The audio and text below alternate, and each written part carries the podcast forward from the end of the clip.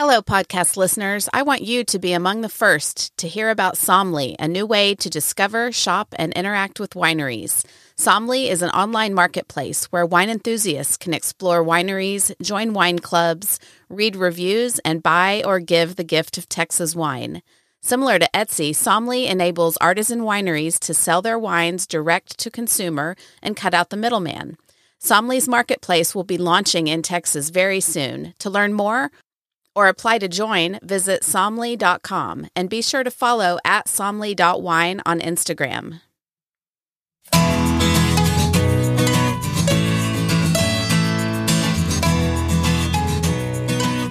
Welcome to This is Texas Wine. I'm Shelley Wilfong, a wine educator, writer, and Texas wine enthusiast.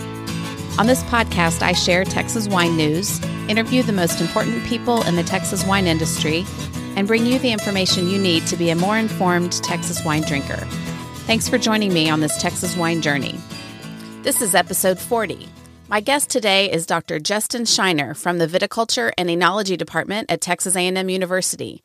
I enjoyed talking to him about some troubling Texas wine topics, including drifting herbicides and pest management, but also some fun topics like the resources available for winemakers and grape growers. It's a timely interview since there was a major story published by Texas Monthly on the topic of herbicide drift. There's some other Texas wine news as well, including a big auction showing for a Texas wine at the Houston Rodeo, a new winemaker for Los Pinos Ranch, and a bankruptcy filing from the largest winery in Texas. Whether you're a regular listener or joining in for the first time, welcome to This is Texas Wine. First, the major story on the herbicide drift issue plaguing the High Plains. It appeared on TexasMonthly.com on February 22nd. The story's author is Houston based business writer Michael Hardy, and that story has been shared widely on social media and also on TV news. I've seen a lot of comments on the article on social media from people in the Texas wine industry about the severity of the problem and about how the EPA and the Department of Agriculture have let down Texas farmers. You've heard on this podcast before about the lawsuit that 57 High Plains grape growers have filed against Bayer and BASF, the makers of the herbicide in question.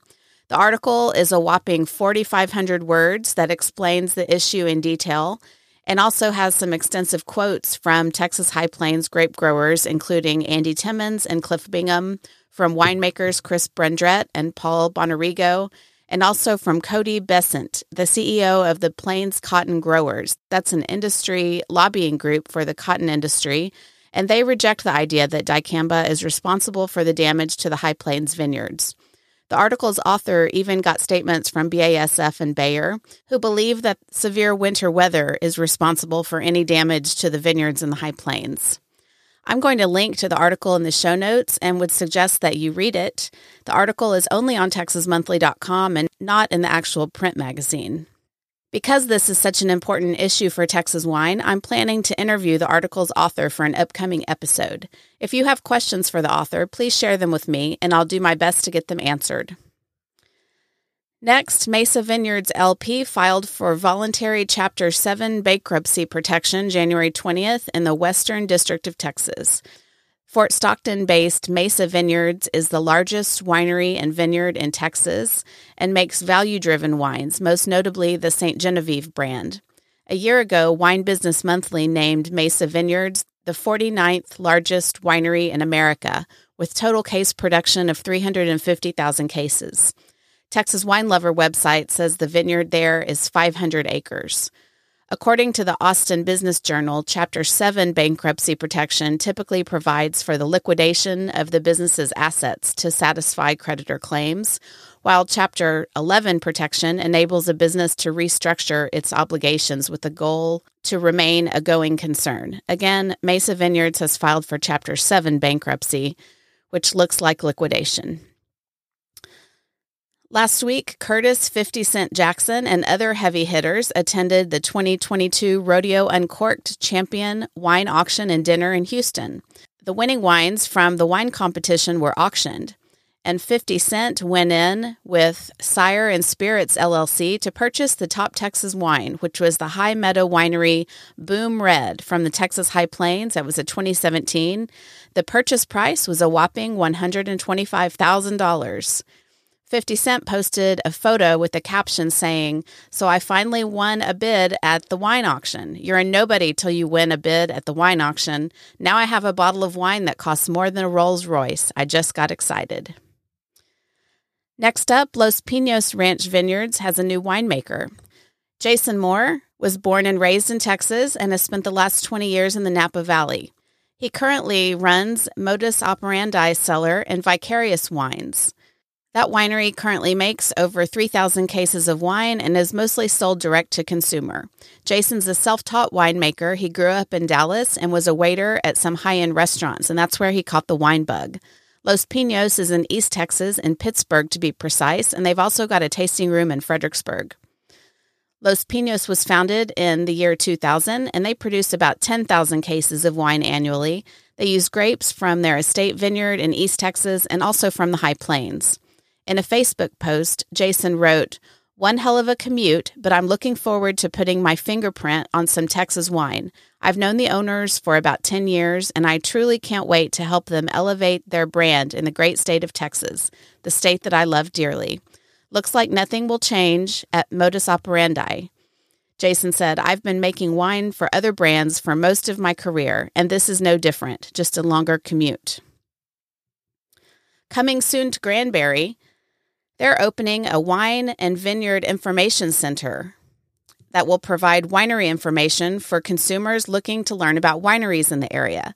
The center hopes to open by April when they'll host the Granbury Wine Walk. There are eight wineries in Granbury and a few more pretty close by, and the information center will certainly help people find their way around the cute town of Granbury. Find links to all of these stories in the show notes at thisistexaswine.com.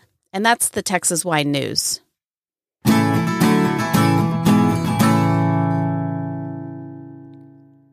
This podcast is sponsored by the Texas Wine Marketing Assistance Program, a program at the Texas Department of Agriculture that assists the Texas wine industry in promoting and marketing Texas wines and educating the public about the Texas wine industry. Texas wine has a rich history that dates back to the Spanish missionaries that settled around El Paso as early as 1650. The Texas Wine Marketing Assistance Program wants every Texan to know that Texas not only grows grapes and makes wine, but Texas is the fifth largest wine producing state. Texas is bigger than France and, like France, offers a wide range of growing environments, grape varieties, and wine styles. Grapes are grown in each of the eight American viticultural areas, or AVAs, in the state, as well as in vineyards that are located outside of AVAs.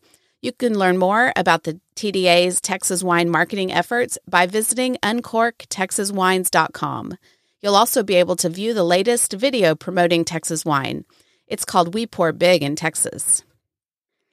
Dr. Justin Scheiner is Associate Professor and Extension Viticulture Specialist in the Department of Horticultural Sciences at Texas A&M University.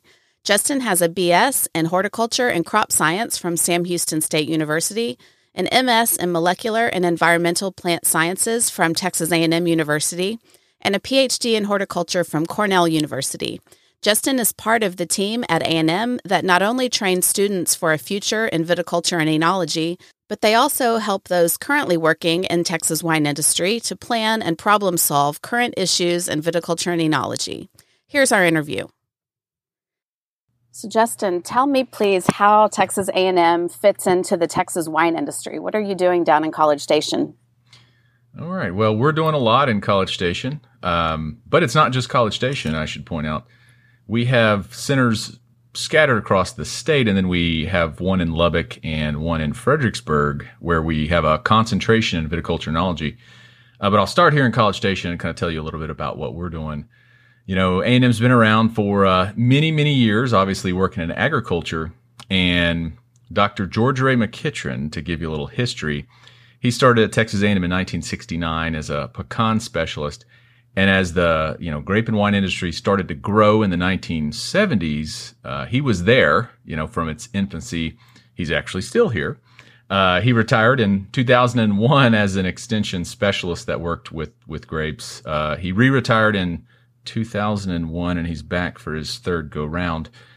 Just a little history. So we've been at it for quite a while. Um, but as of recent, we've grown our programs quite a bit. And now I'm here and I work as an extension viticulture specialist. Andrea Botezatu is our extension enologist.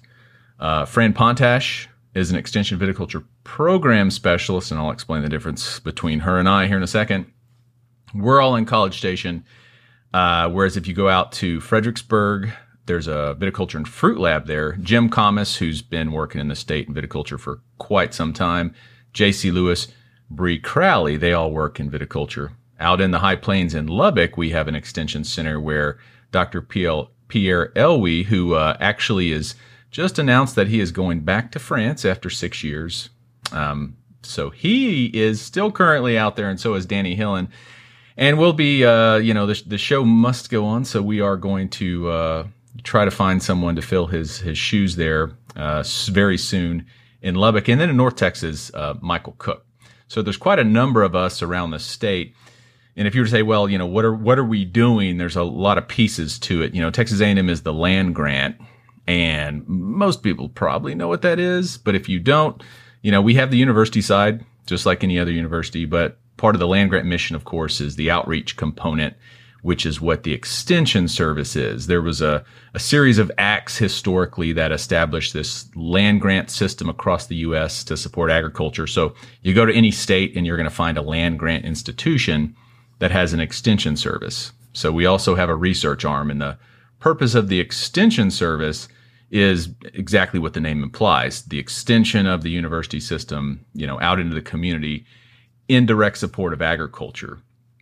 So here at a&m we have all three components. We've got the academic side we've got the extension side and then we have the the research side. That that is definitely a lot going on. I've seen more and more information about a&m um, programming that would help grape growers, winemakers, and also just general consumers and understanding more about wine. How do you spend most of your time? What do you what does your day look like or your week look like? Uh, it, it it's totally unpredictable, which is what I like about the job, honestly. Um, except for the teaching part. The teaching part is predictable.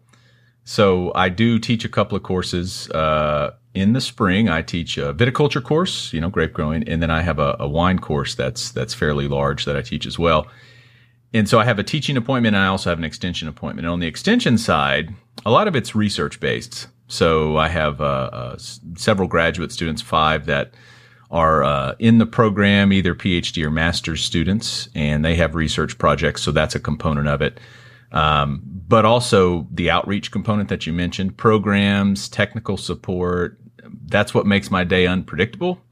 Is uh, I may have big plans for a day and then I get a phone call and I might be in the truck driving to, uh, you know, a vineyard or something like that to, to help with the problem. So it's a really fun job. Well, I took a look at your CV that I found online, and it's very long, as are most CVs for academics. But one of the research topics that I noticed that, that I think is interesting, I'm going to have you start out talking about pyrazines. Can you tell me what do you want your students to know about pyrazines and what do you want your grape growers to know about pyrazines? That was that was a project I did as a, a graduate student uh, quite a long time ago now. Um, and pyrazines was the was the thing at the time. Everybody was working on on pyrazines. And so pyrazines are a, a class of aroma compounds and they're odor active at these really tiny concentrations, which one makes them interesting to study and two makes them really hard to study. And so by low concentration, I'm talking about uh, you can smell or detect these things at uh, one to two parts per trillion in water.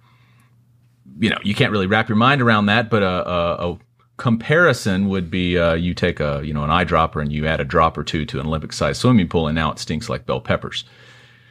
So we were really unable to quantify these things uh, until really the 1980s. That's when the technology came along. It got better and better and better. And then uh, when I went to graduate school at that time, uh, there was quite a bit that was known about the pyrazines, and there were still a lot of unknowns. And so these compounds are not in all grapes, at least at detectable levels, but they do give some cultivars, the Bordeaux cultivars, you know, Cab, Merlot, Ruby Cab, I've noticed, um, will have often a bell pepper aroma, Sauvignon Blanc, and it's it's these class of compounds. And so typically we think of it um, most of the time as as undesirable because it's a sign of uh, you know immature fruit, but it can also be part of the uh, varietal character or a style of a wine. So in a cool climate, we may expect a little more of that uh, bell pepper asparagus type of aroma in say a Sauvignon Blanc, whereas in a in a hot climate, we're less likely to see that. So that's probably where I would leave it, unless you want to start uh, getting into the weeds and talking about research, which uh, we, we can do that.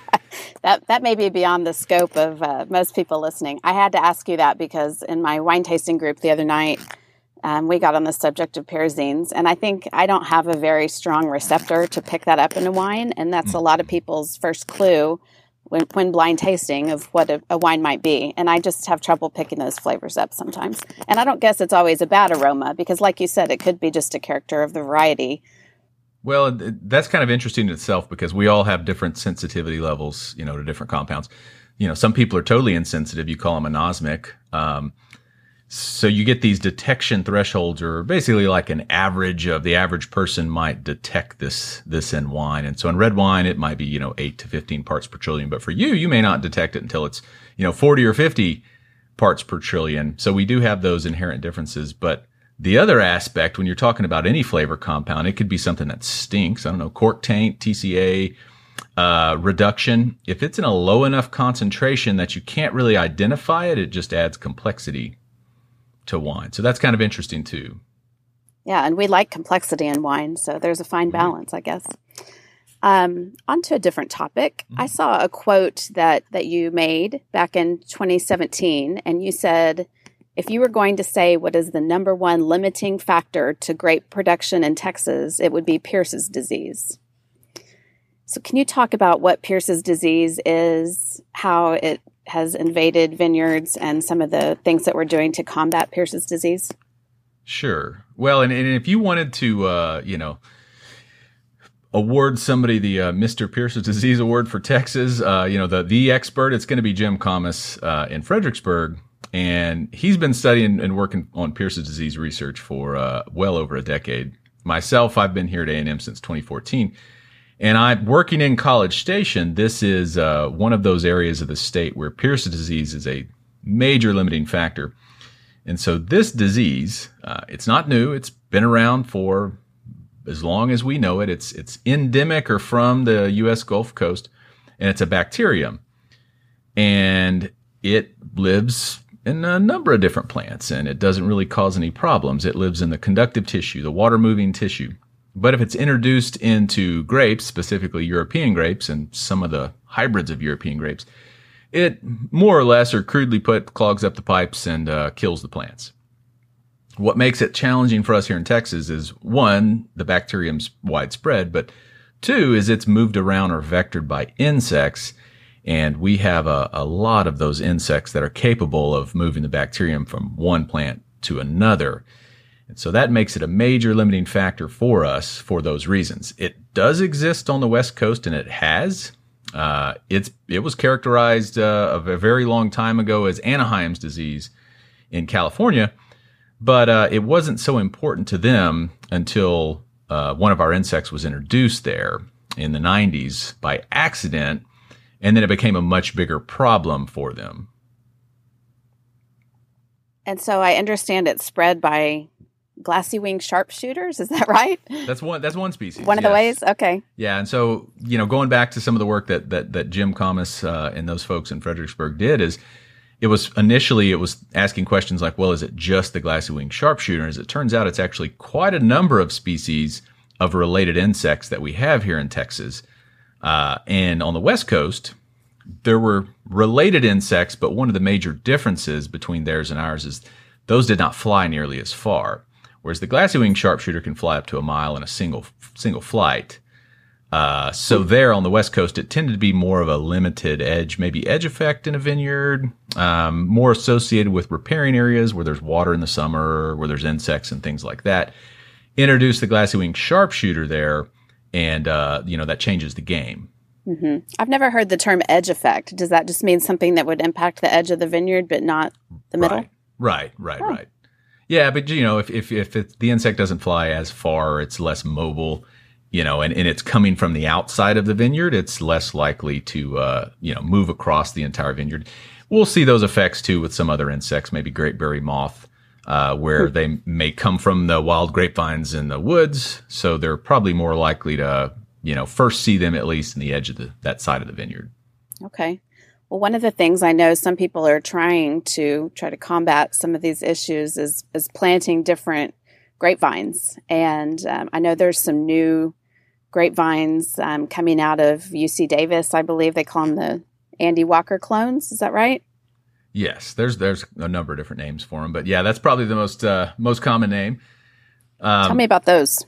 Yeah, sure. So you know, if you take all the you, know you read uh you know one of the one of the wine books, you may you may hear that there's you know five to ten thousand named grape varieties or cultivars around the world, and they're almost all from one single species, the European grape Vitis vinifera.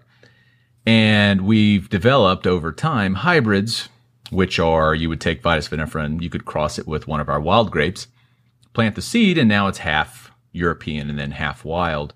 And that's been done for you know, well over a hundred years as uh, Europeans colonized, you know, the the Americas. They tried to grow the vinifera grapes and they struggled for various reasons, Pierce's disease included, and so they started to make hybrids, or it would happen by accident. And occasionally there would be a hybrid that could tolerate Pierce's disease or resist it. And so our native grapes, they can carry the bacterium, but it typically does not uh, cause any damage, or at least it doesn't kill them, and they remain productive. And so if you crossed, I don't know, cab with the wild Mustang grape here in College Station, some of those seedlings are probably going to have resistance to Pierce's disease. Now they may taste like Mustang grape and be no good, but nevertheless, they would survive. And so we have hybrids and we've grown some of them historically like Black Spanish, which is also known as Lenoir or Jacques. It's one of those hybrids that tolerates or resists Pierce's disease. So it can carry the bacterium, you can, you know, find it in the vine. It remains productive year after year after year. Now, you know, I'm I'm not going to disparage the flavor profile of Black Spanish by any means, but it's it's distinct, it's different. It is not a replacement necessarily for a cab type palate, uh, but it but it lives and thrives and it's productive, and so that's kind of what we relied on is those few hybrids. Blanc du Bois is another one that was developed in Florida to be resistant or tolerant to Pierce's disease. Now, once uh, Pierce's disease became a much larger problem or, or, potential problem in California, they started directing some of their efforts to uh, combat Pierce's disease. And, and, one thing they did is the great breeder there, Andy Walker, started breeding for tolerance or resistance to Pierce's disease.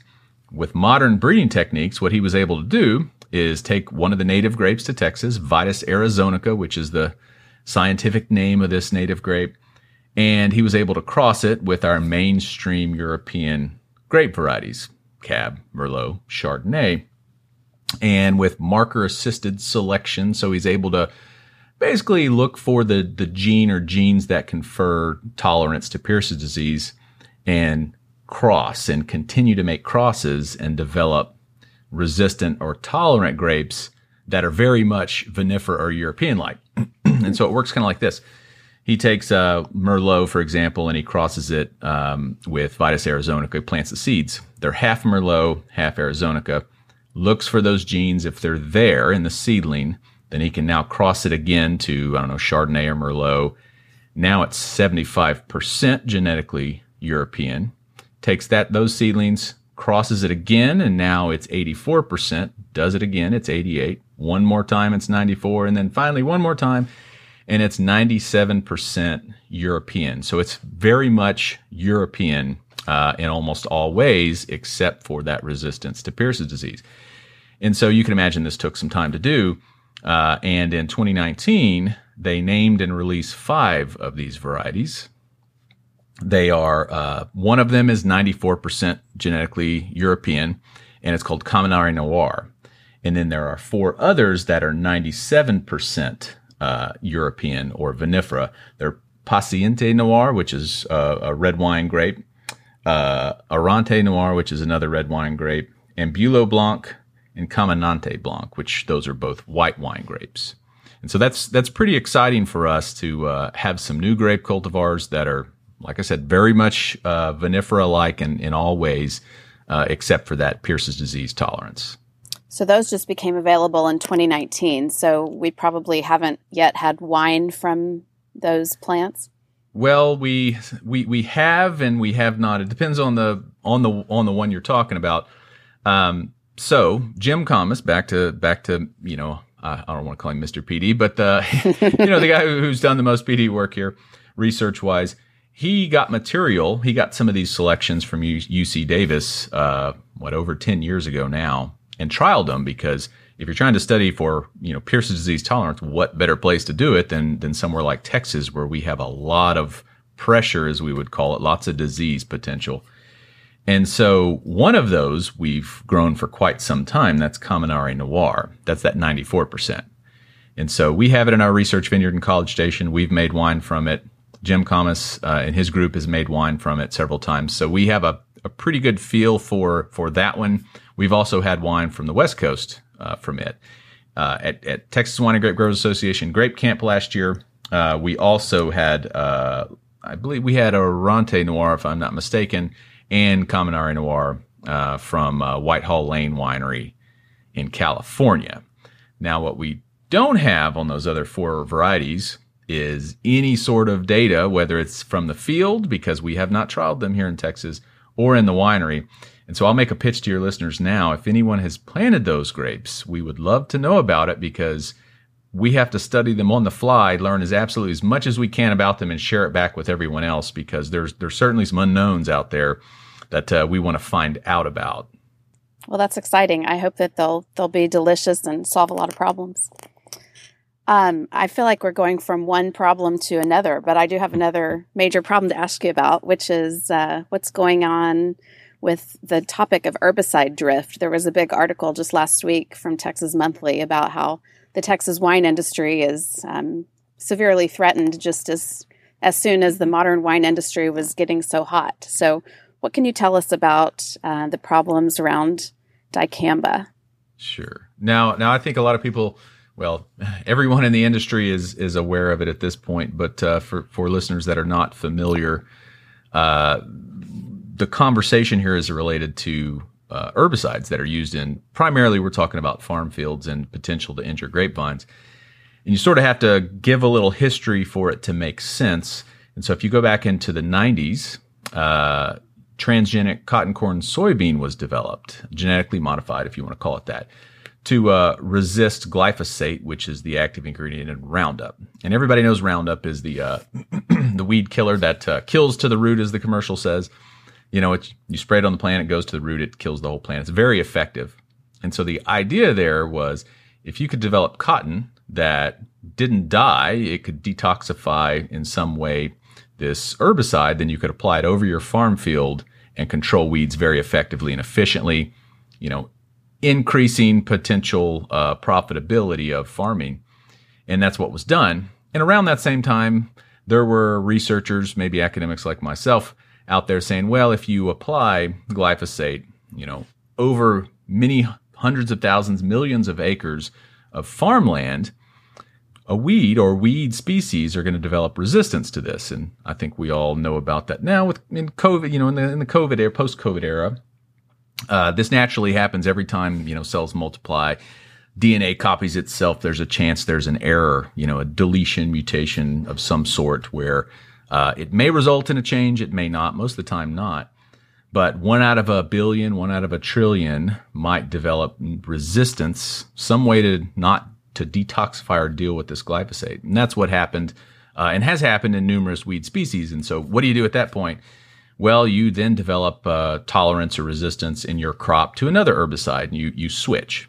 And so that's what's been done and now that's that's led us to uh, crop tolerance to the auxin herbicides, uh, which are this this class of herbicides that act as plant hormones. They're basically synthetic plant hormones, and broadleaf plants, so non-grass plants, are sensitive to these, and and you could apply it over your cotton if it's resistant, you know, if it's genetically engineered, and control the weeds that way. Grapes are incredibly sensitive to this this class of herbicides. And so I think Neil Newsom put it put it best. It was at uh, Texas Wine and Grape Growers Grape Camp. It was several years ago.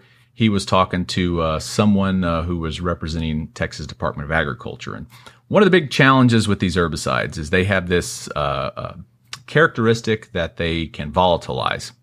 So you apply them, they go from a, a, liquid or solid state, and then they go into a gas state, and they can move off of your your target. These new formulations, uh, they'll have some other molecule attached to them, which makes them less volatile. And the number that the uh, uh, representative from TDA gave was something like, you know, 90, 95% less volatile. And Neil Newsom stood up and he said, uh, So what you're telling me is if I dumped out a box of rattlesnakes here in this room and I said, Don't worry, folks, 90, 95% of them don't bite. You have nothing to worry about.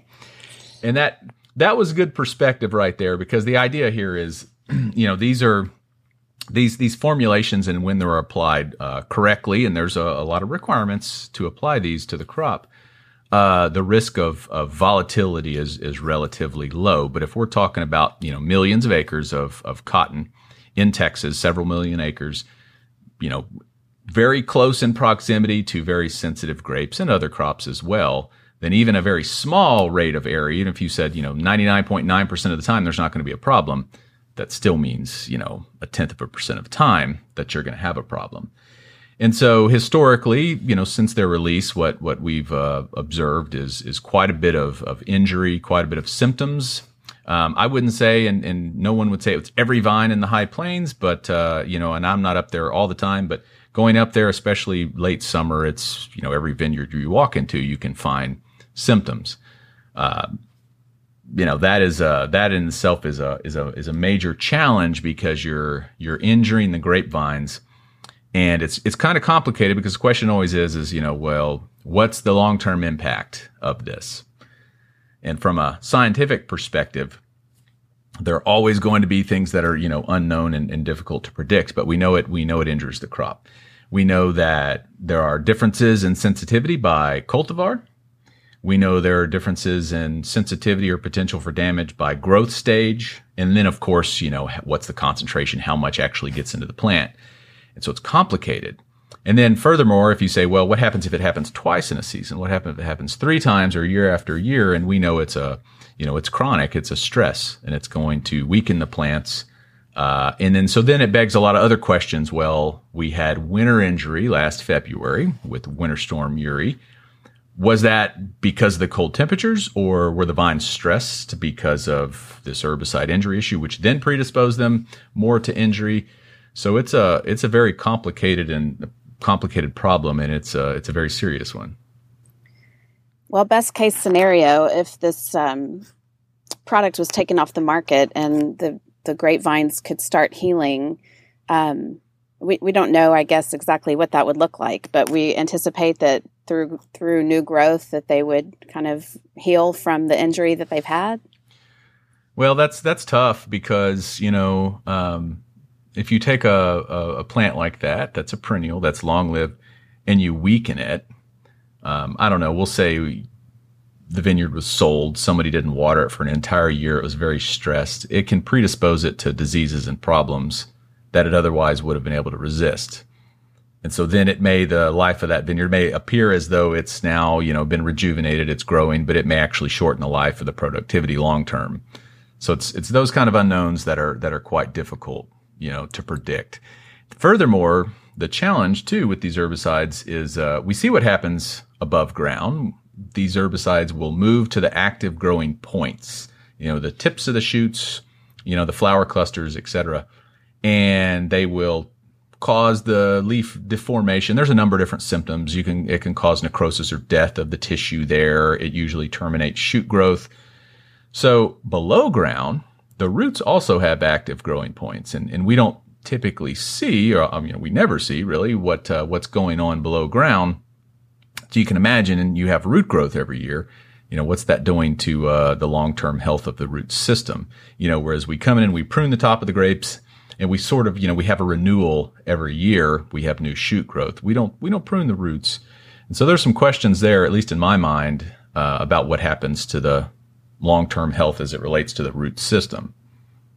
Is this a problem that you're just seeing out in the high plains, or are there other areas of Texas where uh, dicamba products are used?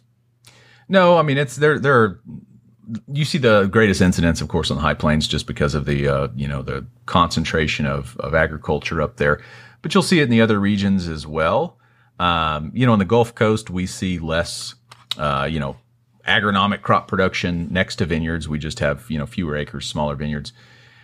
In general, we see probably more 2,4-D um, drift here.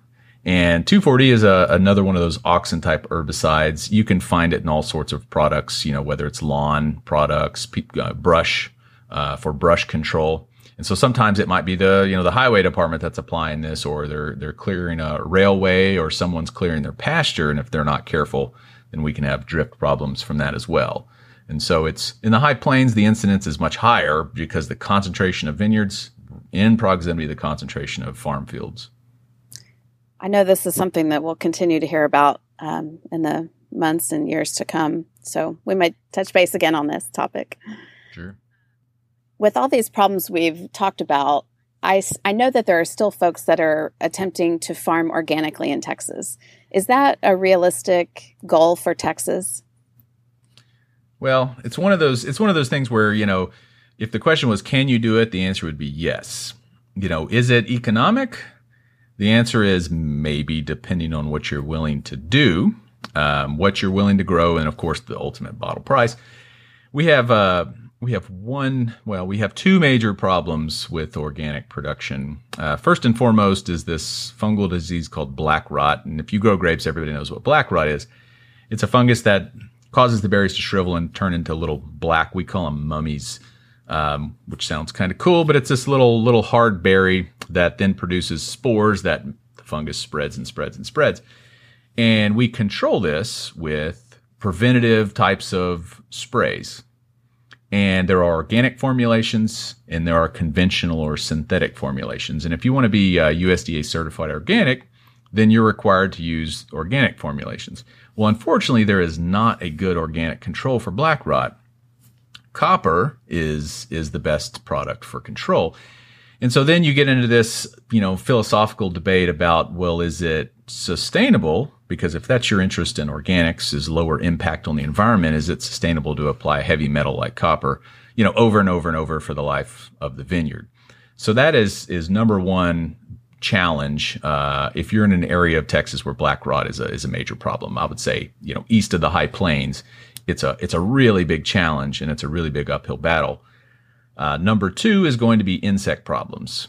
Uh, that you could relate that back to Pierce's disease and trying to prevent Pierce's disease, you know. But even out, say on the high plains, there can be insect problems, uh, and sometimes there would be a need to reach for one of those conventional products.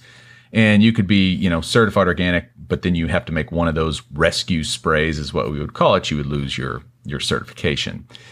And then as visiting with different growers about it, you have a better opportunity out west. The drier it is, the the easier, the more feasible or an economic uh, organic grape production becomes. But if you talk to some of the growers out there, they say there's there's not a demand uh, to the point where there is a premium on those grapes uh, to justify or to motivate organic production. So can you do it? You can. It's gonna it's gonna uh, require a lot more effort. Um, you know, if you're in one of those areas of the state where black rot is a major problem, that you're probably going to have to anticipate crop loss, maybe even total crop loss in some years. Um, I, I, visited a vineyard on Long Island um, called Shinn Estates. They've since changed names, and they were organic. And that was one of the questions that came up. They don't have black rot nearly as bad as we do there, but they were out there individually picking berries off of the clusters as they became wow. infected. So they were very serious about it.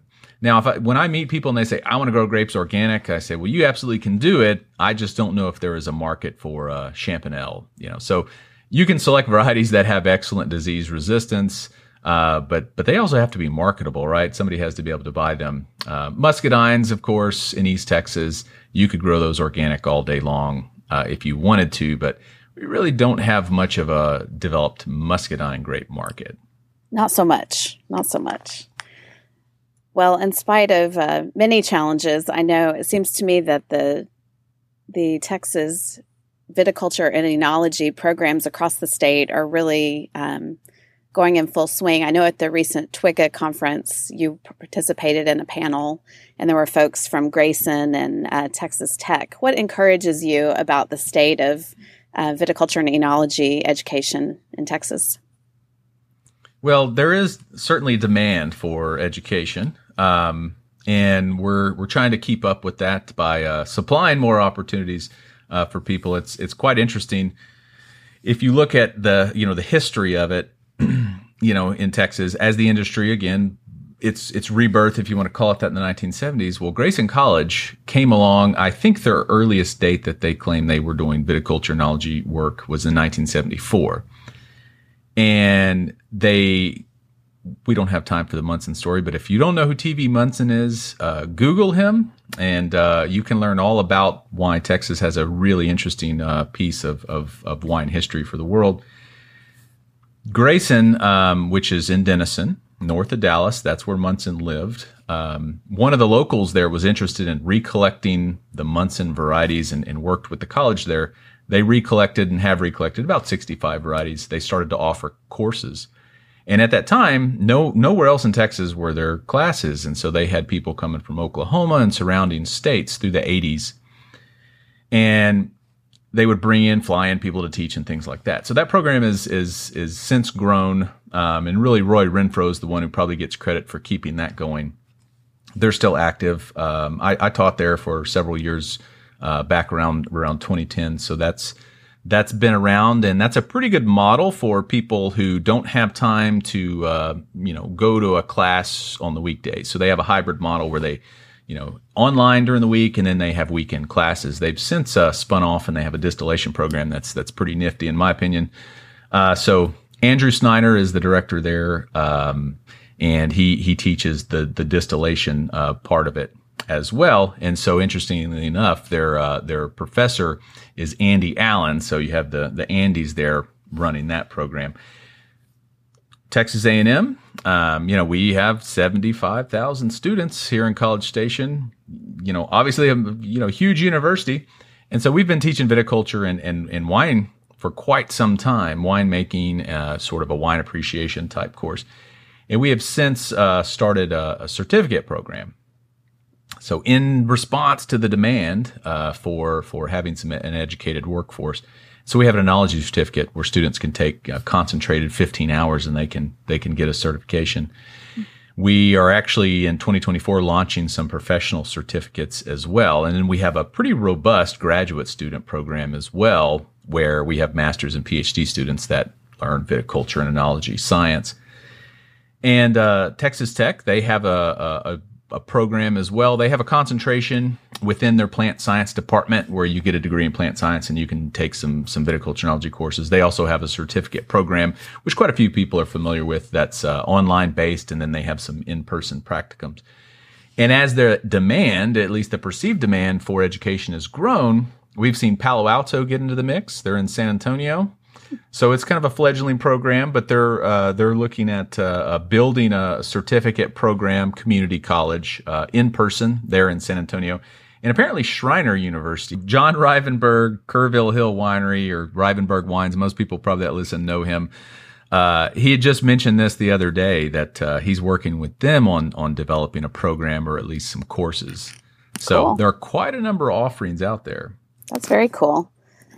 I saw that um, somebody in one of my Texas Wine Facebook groups was looking for an internship for her son, who is a student out in Lubbock. And I think there were probably 30 or 40 wineries that said, We'd love to have him as an intern. Like there is a big demand for people to come work in the Texas wine industry. So I'm glad that, that all of you are doing such good work to turn people onto a career in Texas wine. Yeah, I would, I would, uh, I would like to take this time too to say anyone listening who is looking for an intern, uh, please contact me because we have a number of students at any given time that are looking for internships. Um, and, and there's always people that want interns. And so it's a matter of, you know, matching, you know, the student with the winery because, uh, you know, many times it needs to be wherever their hometown is, you know, if it's going to be a summer internship or something like that. But we have enough students that, you know, they're from all over the state. Good deal. And your efforts to get people involved in uh, viticulture go even prior to college age, I know that you've been involved in a program at Mason ISD to help teach high school students about viticulture. And I guess this isn't a new program, but I've just um, found out about it. It's just come back up on the news cycle. So tell me a little bit about that. Yeah, so the uh, you know the rock stars there are, are going to be Dan McLaughlin, Robert Clay Vineyards, and Lance Rash, who are, who's the ag teacher at, at Mason ISD. They're the they're the champions of this. And the the history of that goes. Uh, I got a call from I think it was Dan, maybe maybe 2015, and he said, "Hey, we want to teach viticulture at Mason." I said, "Okay, that sounds fun." He said, "Can you help?" I said, "I maybe I know absolutely zero. I went to high school, but I know nothing about high school education." And uh, I found out talking to them, the first step is actually to get approval. You can't just say, "Hey, I'm going to teach uh, scuba diving in high school" to, as an excuse to go buy, you know, scuba equipment for the for the school. You have to have approval by the Texas Education Agency. And so uh, I received a copy of the form you submit to get a course approved. And so I do what everybody does who has a question they can't answer. I went to Google and uh, Googled Texas Education Agency, you know, class course approval, and I and I found an example copy of what they recommend of what needs to be included in this in this uh, application. And so basically, I substituted viticulture, you know, for whatever the example was. Mm-hmm. And lo and behold, it, it it got approved very quickly, and they even made a comment like, "This was one of the better applications or best applications that we've seen." And I was like, "Yeah, because it's yours."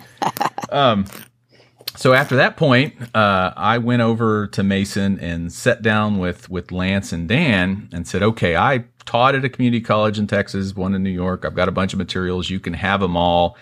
And he printed off most of the materials, and we literally sat in the classroom and laid them out into six six week packets. You know, because that's the way the school year goes. And uh, starting in the fall, so it sort of started backwards with harvests because that's what's going on in the vineyard and then to pruning and then back around into the spring. And I felt pretty good about myself. I left, you know, thinking I had done a good job.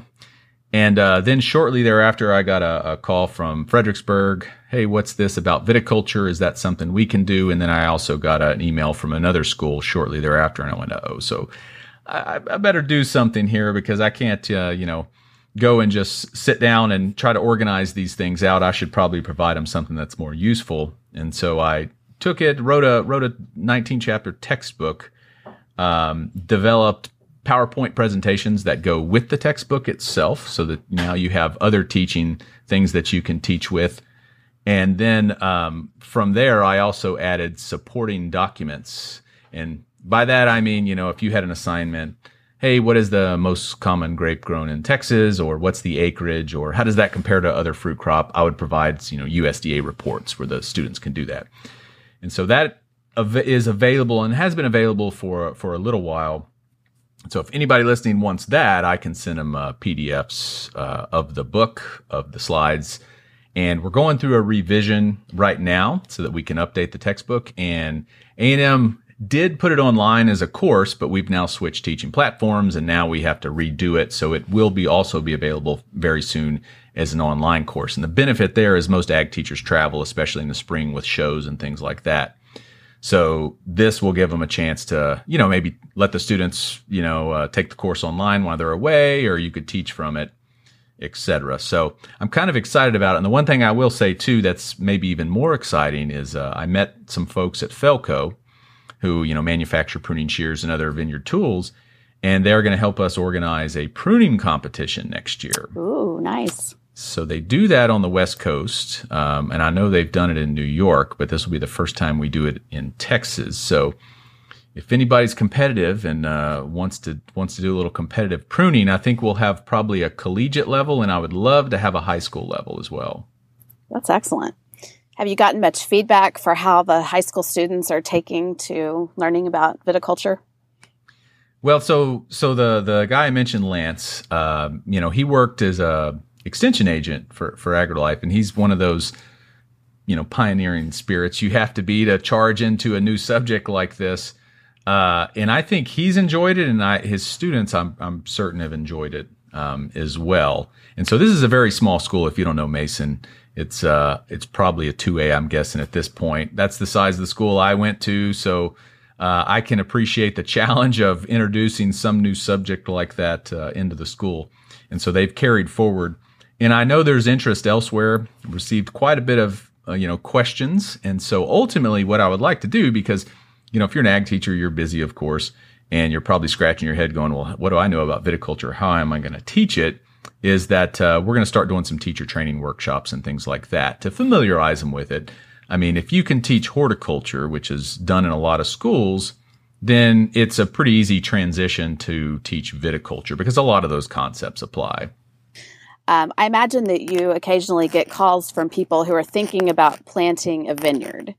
What do you tell people um, that they need to know before they embark on this journey? Are there certain things that you think they might get hung up on that you like to warn them about up front? Yeah, there are there are quite a few things. Um, the first thing I tell them is it's good that you're reaching out and talking to people uh, because you know we've grown grapes in Texas for many years, and odds are you're not the only one in your area. So you know, first thing is get to know the people around you that are growing grapes. Everyone is friendly in the industry and willing to share information. No need to uh, reinvent the wheel here. And there's a couple of pitfalls or mistakes that people frequently run into, and one of them is just the time commitment. There's a lot of people don't realize the time commitment that's involved in having a vineyard. You know, in many cases, they're you know, looking at a second career, they're near retirement and they're still maintaining a job, or maybe they live in the city and they're wanting to farm in the country.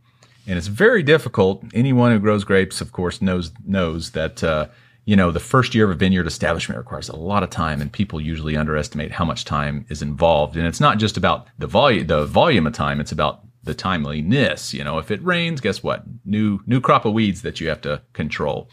That's another pitfall is a lot of people want to, uh, you know, that nobody wants to use uh, an herbicide. You know, they would rather control the weeds naturally if they could, or you know, a lot of people say, well, by hand or hoe, and they'll do that, you know, maybe once or twice, and then they'll they'll get out their spray tank. So that that's a big one. That's very difficult for new vineyards to get a hold, to get a handle on as weed control. Varieties and rootstocks, of course, that's a challenge because a lot of people too don't necessarily know that you need to make an order to your to the nursery far in advance because it's going to be custom produced for you in most cases. And, and, a lot of times they'll just settle on what's available and it may not be the right variety, right rootstock, and now you're stuck with this, you know, for the life of those vines. Or or perhaps they'll plant in the wrong location. And so sometimes there's a tendency to think that uh, you know the the winery or the house is going to be on top of the hill and it's going to overlook the vineyard down below but in many cases, it should be the opposite because that low spot, it's more likely to collect cold air because it's more dense than warm air and it, it flows downhill just like water and it pools and settles there. So really, you'd be better off putting your vineyard up high in, in many cases. And so there's a lot to it, but you know, you don't have to start from scratch. You can use many resources that are available. We have resources out there on the web. Um, Jim Kamas wrote a book called Growing Grapes in Texas, which is a great read for, uh, especially for a starter. And then you have many decades of experience around you that you can tap into. We've got, you know, Texas Wine and Grape Growers Association state organization. We've got, you know, Hill Country wineries. We've got North Texas wine country. We've got Gulf Coast wine growers. We've got the artisan vineyards out in, in the high plains, the cross timbers. I mean, you can just keep going. There's all these organized groups where you can tap into that knowledge and into some of those resources. And if people want to get connected with A&M and possibly attend some of your programs or um, just stay in the loop on professional certifications and so forth, what's the best place to follow what you're doing?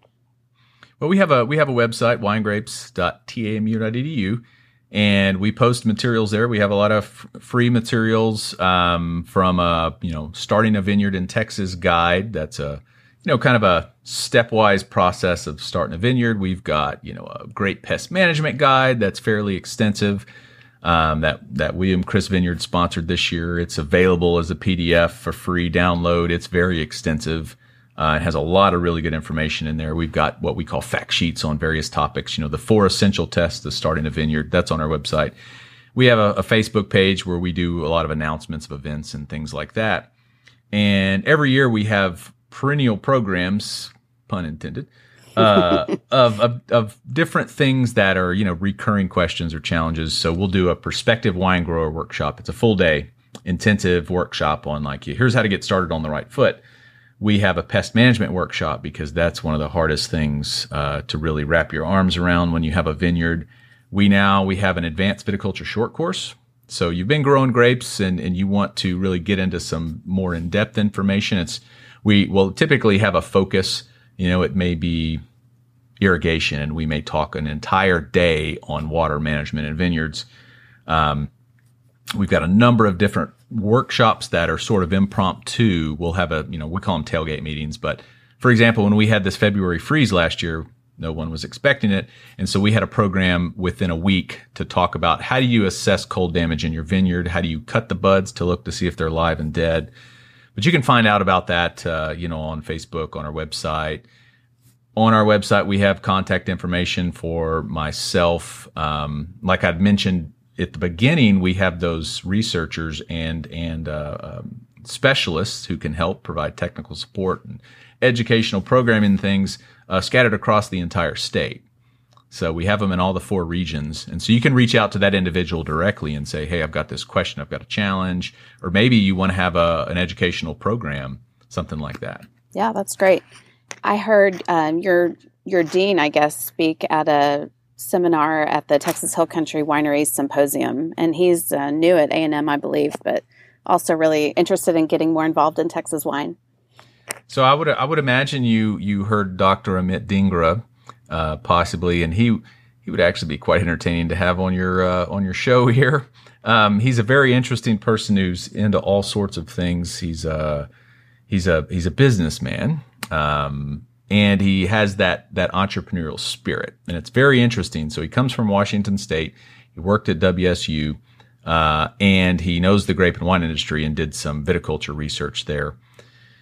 So he saw the industry grow there and so coming here and joining us, he has a, a vision and some history there to build upon, you know, to grow our programs uh, and help support the industry. And so it's very exciting to, to have someone like him join us with passion, with vision, tons of energy. So we're, we're looking forward to the future. And I think uh, we'll see some great things happen. Thanks so much, Justin. Next up, demerits and gold stars.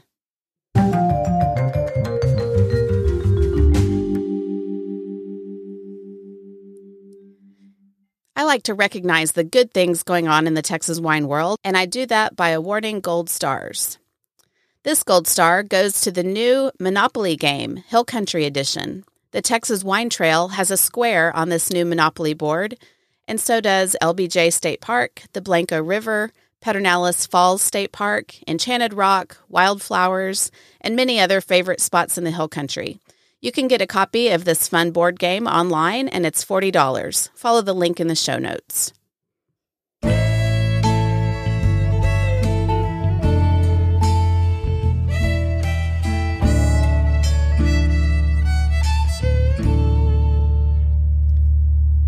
I can't believe this is already episode 40 for this Texas Wine podcast. It's a pleasure to make it, but I want to be sure that people know about it and can find it easily.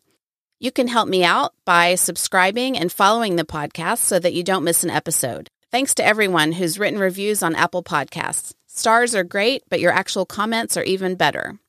Also, I'd love to engage with you on social media. Don't forget to follow my social media channels at Texas Wine Pod on Instagram, Facebook, and Twitter. Then comment and share. You'll help me find new listeners who are interested in Texas wine. I'd also love your feedback. Please send me comments, questions, or ideas for future episodes. You can even leave me a voicemail at 802 585 1286. Maybe I'll share your comment or question on the next show. Finally, if you've got a hot piece of Texas wine news that needs to be shared, send it my way. My email is texaswinepod at gmail.com. Please get in touch. If you're inclined to support this podcast, you can do that by visiting thisistexaswine.com and clicking on the Support the Podcast tab. As you know, this podcast runs on Texas Wine. Thanks, y'all. And thanks to Texas Wine Lover website for promotional assistance. Visit txwinelover.com to help plan your next winery visit. Join me back here in three weeks for my next episode. I'm taking an extra week for spring break. But on the next episode, you'll hear my interview with Michael Hardy, the Texas Monthly writer that wrote the article about the dicamba issues in the High Plains. Be sure to check out the article on TexasMonthly.com by following the link in the show notes. Cheers, y'all.